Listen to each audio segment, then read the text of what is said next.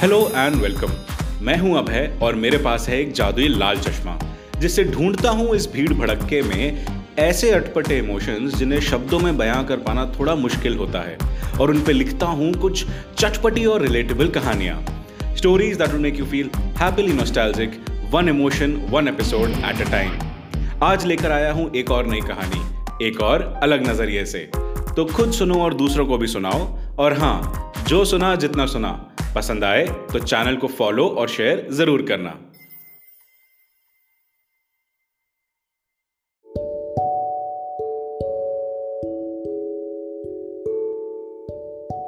मैंने कुछ दिनों पहले ना कहीं ये किसी को कहते हुए सुना था कि हम सब की ना दो जिंदगियाँ होती हैं और हमें अपनी दूसरी ज़िंदगी का ज्ञात तब होता है जब हमें ये एहसास होता है कि हमारे पास जीने के लिए सिर्फ़ एक ही ज़िंदगी है।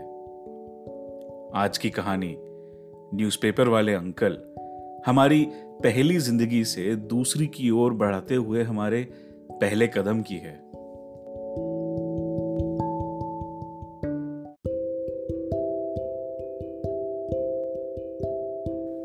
मिडिल क्लास फैमिलीज़ में ना अखबार की बड़ी ही अहमियत है।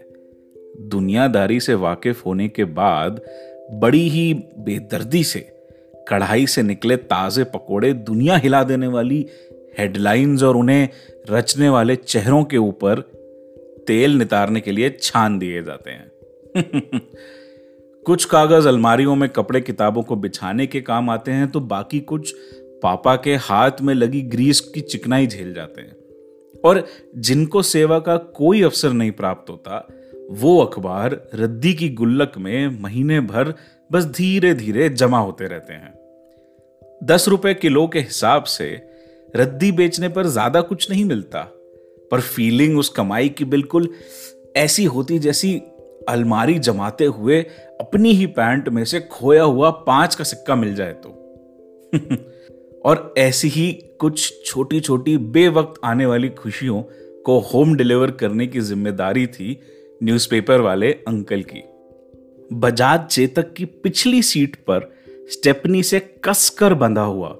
फिर भी हर दचके में धीरे धीरे सिरकता। न्यूज़पेपरों का बंडल लिए आते थे अंकल हर सुबह। फिर उल्टी बाजू के बीच पकड़कर सीधे हाथ से दरवाजों पर बड़ी आराम से, आहिस्ता से अखबार रखते थे।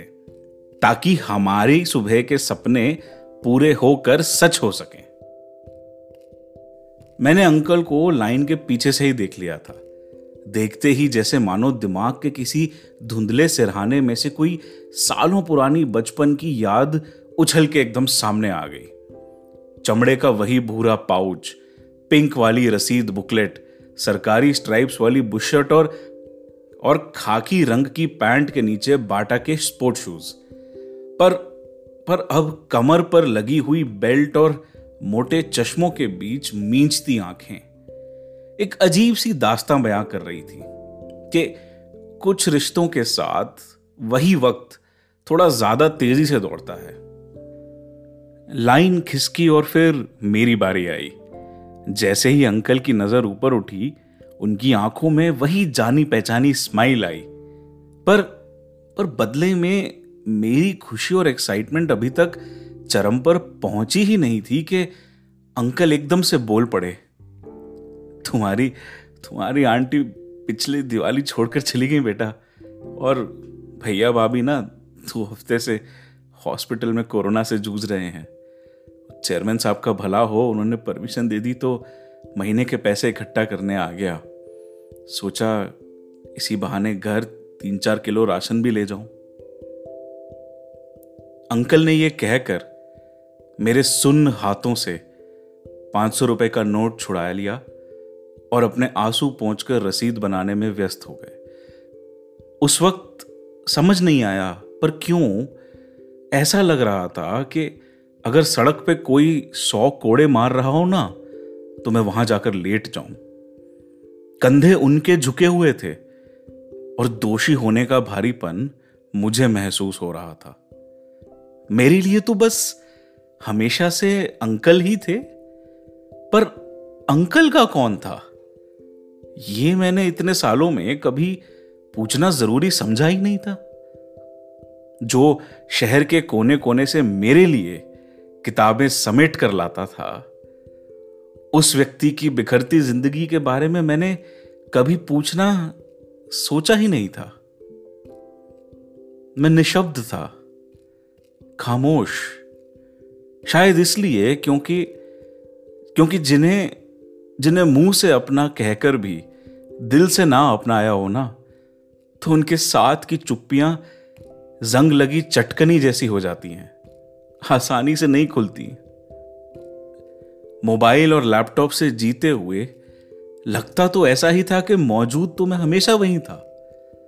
पर आज महसूस हुआ कि पल में होकर भी अपनी ही दुनिया में मैं गुम तो कहीं था।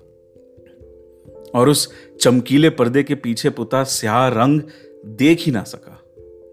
या अब सोचूं तो शायद मैं देखना चाहता भी नहीं था। अरे, अगर उसे देख लेता तो मतलब अपने हाथों से सच का फंदा बाँध कर लटके हुए पैरों के नीचे किनारा ढूँढने जैसा होता। अंकल ने हिसाब कर छुट्टे पैसे और रसीद देने के लिए हाथ मेरी तरफ़ बढ़ाया। अपने अंदर का मलाल गटक कर, फिर मैंने उनका भरा हुआ हाथ बीच हवा में ही रोक दिया।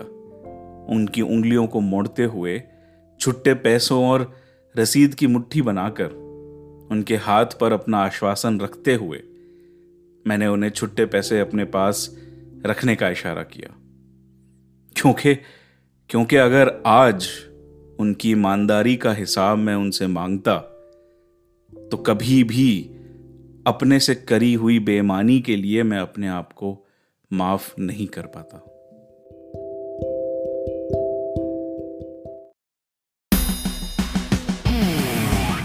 अगर आपको ये कहानी पसंद आई तो मेरी बाकी कहानियाँ भी ज़रूर सुनना, दोस्तों और फैमिली के साथ आगे शेयर करना, और हाँ यहाँ तक आ गए हो तो चैनल को फॉलो किए बिना मत जाना।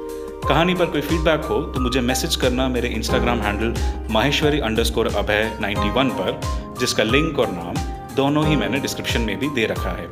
मैं हूँ अभय, और अब आपसे मिलूँगा लाल चश्मा हिंदी स्टोरीज के अगले एपिसोड में। तब तक के लिए take care and enjoy your life